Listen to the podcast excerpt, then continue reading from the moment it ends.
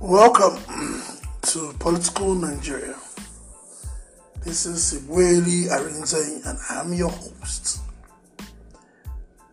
Today we'll be talking about the Supreme Court judgment which struck out the case filed by the President and the Attorney General against the insertion of Section 84.12. Remember, we had discussed this section sometime in the past. Today, the Supreme Court threw out the request by the President, President Muhammad Buhari, and the Attorney General, um, Malami, which you know sought for the Supreme Court to nullify the clause. This is what we'll be discussing today. It promises to be an interesting and insightful um, podcast. And so I urge all that we sit down and listen as we seek to unravel reasons why the Supreme Court gave such judgments. Welcome. Well, hello. This is Political Nigeria, Nigeria's number one political podcast with Ibweli Arinze. And like I said in the intro, um, today we'll be talking about the recent um, Supreme Court judgment, which um, threw out the requests of um, the President and the Attorney General um, seeking to throw out um, this clause, the, the, the insertion of um, Section 84, 12 in the Electoral. A little background um, understanding of what of what uh, Section 84, 12 you know suggests. Um, Section 84, 12 was part of the um, 2021 Electoral Act as amended, which had in this clause that you know, um, appointed officials such as ministers, directors of boards, director generals, the personal assistants, senior special assistants, PAs, and all that could not, you know, vote in a congress or a convention of um, a political party that sought or was seeking to put in officials there. Uh, like if you remember when we discussed this sometime in uh, February, this was because um, there was a tendency for the executives to abuse such such a, a privilege.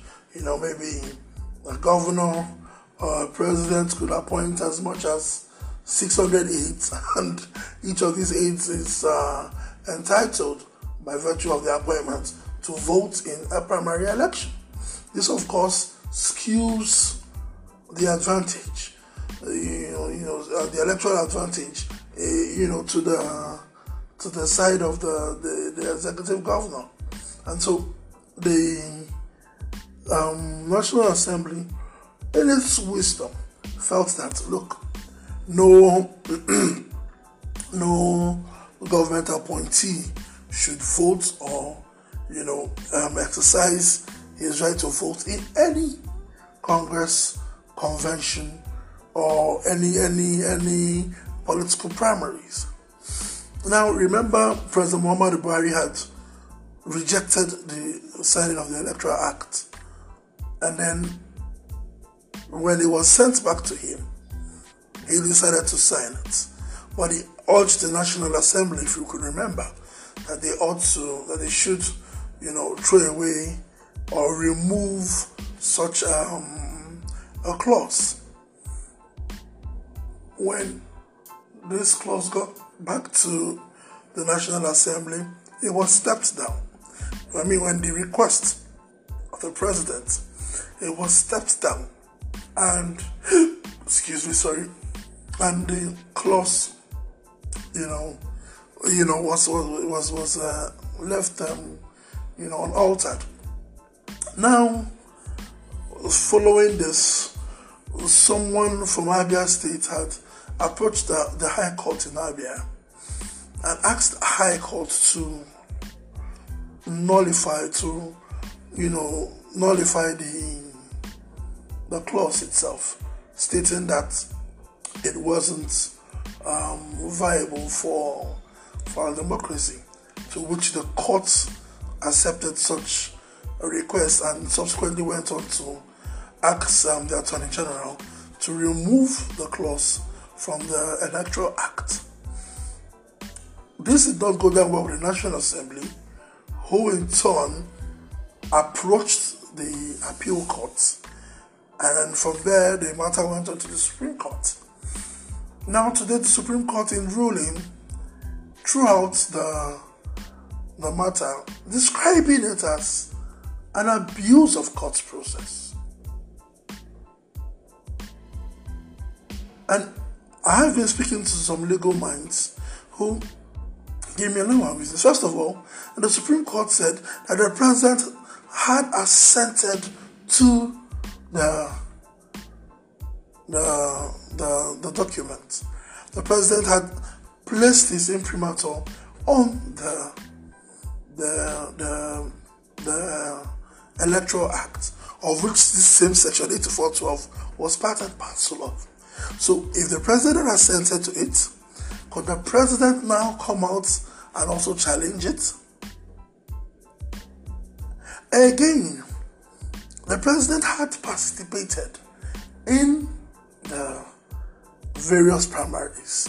Of course, the president must have been part of the congresses in. He was part of the um, he was part of the the convention that brought in um, Abdullahi Adamu, that is of the APC. The president was part and parcel of the convention that brought about Senator Bola Ahmed Tinubu as a presidential candidate of the APC.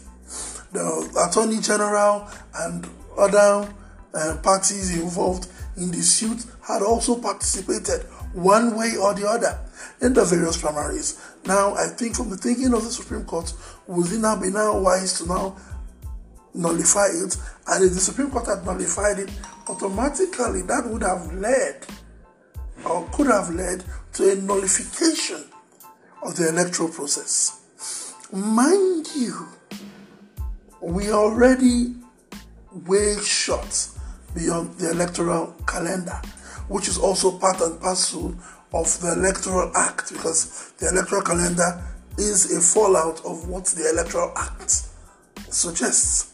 So now that we are we were fallen behind, and let's assume uh, the Supreme Court had you know said okay, Section 8412 is contrary and runs through variance to the Constitution of the Federal Republic of Nigeria. There and then, what happens to the electoral processes experienced. Perhaps the PDP primaries and the APC primaries and every other uh, primaries that had to do with these officials not being allowed to function would have been declared null and void. And that would have thrown the Electoral Act and the electoral process into the dustbin, perhaps bringing up a constitutional crisis. Again, the Supreme Court also, uh, one, one legal advisor said that, it, it, was more or less a forum shopping. That, that, that, that the Attorney General and the President going to court to to challenge the Supreme Court was more or less forum shopping because the Attorney General and the President were never affected by the you know workings of this clause. And so if these things did not affect the president, if these things did not affect the the attorney general, then what was the point of the attorney general and the president coming to court? So I think it's a plus for our democracy. Uh, I think um, it's it's more or less um, you know, uh, uh, talks about the vibrancy of our democracy, and it speaks volumes that you know um, our democracy has come to stay, and it, it's about time that we we we acknowledge what our democracy has to offer. Now, let's let's look at it this way. Can the presidency dictate to the legislature how to uh, make its laws? You see, this is what we are talking about. And I think it, it, it makes for a lot of sense that, you know, uh, we, we, we, we, we, should, we should begin to call up for strong institutions because had this clause been thrown out, then the whole electoral process mm, would have been in, in ruins. Perhaps right now we would have been running up and down and trying to see how we could salvage electoral process. But kudos to the Supreme Court that, you know, stood up for the average um, Nigerian and, you know, you know, told the president and the attorney general that, I mean, you can't come here and have your your way with such a matter. So I think the country's democracy is on the move, and I think um, you know we, we, we ought to support such a process and um, you know give um, um, kudos to, to the Supreme Court, you know, and those and the and the and the um, and the legal teams that you know um, sought or tried to ensure that um, our process, this electoral process, did not you know just go down the drains. Yes, the arguments that Section 8412 runs contrary to the Constitution. I don't know. The Supreme Courts and the various courts never, apart from the High Court in Abia, never got to hear the merits of the case properly.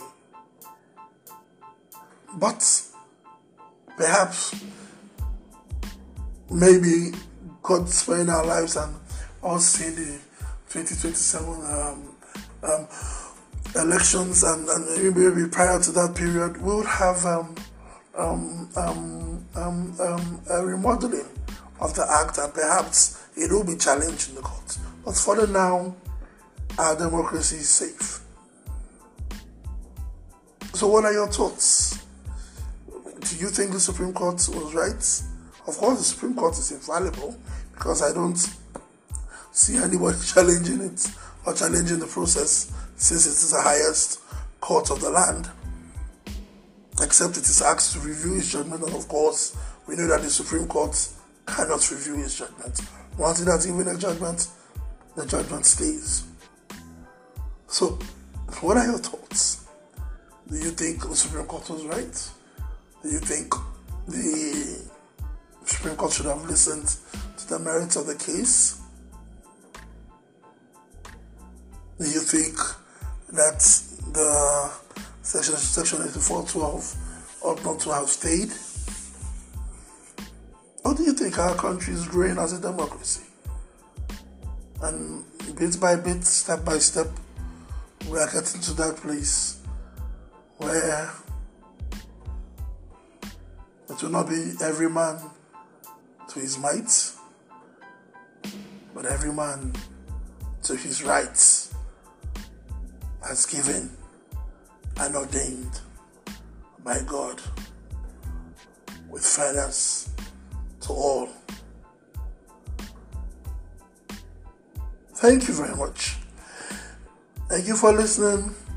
This again is your number one political podcast, Political Nigeria and I am your host, Ibrahim Yarinza. Signing out. Keep a date with me.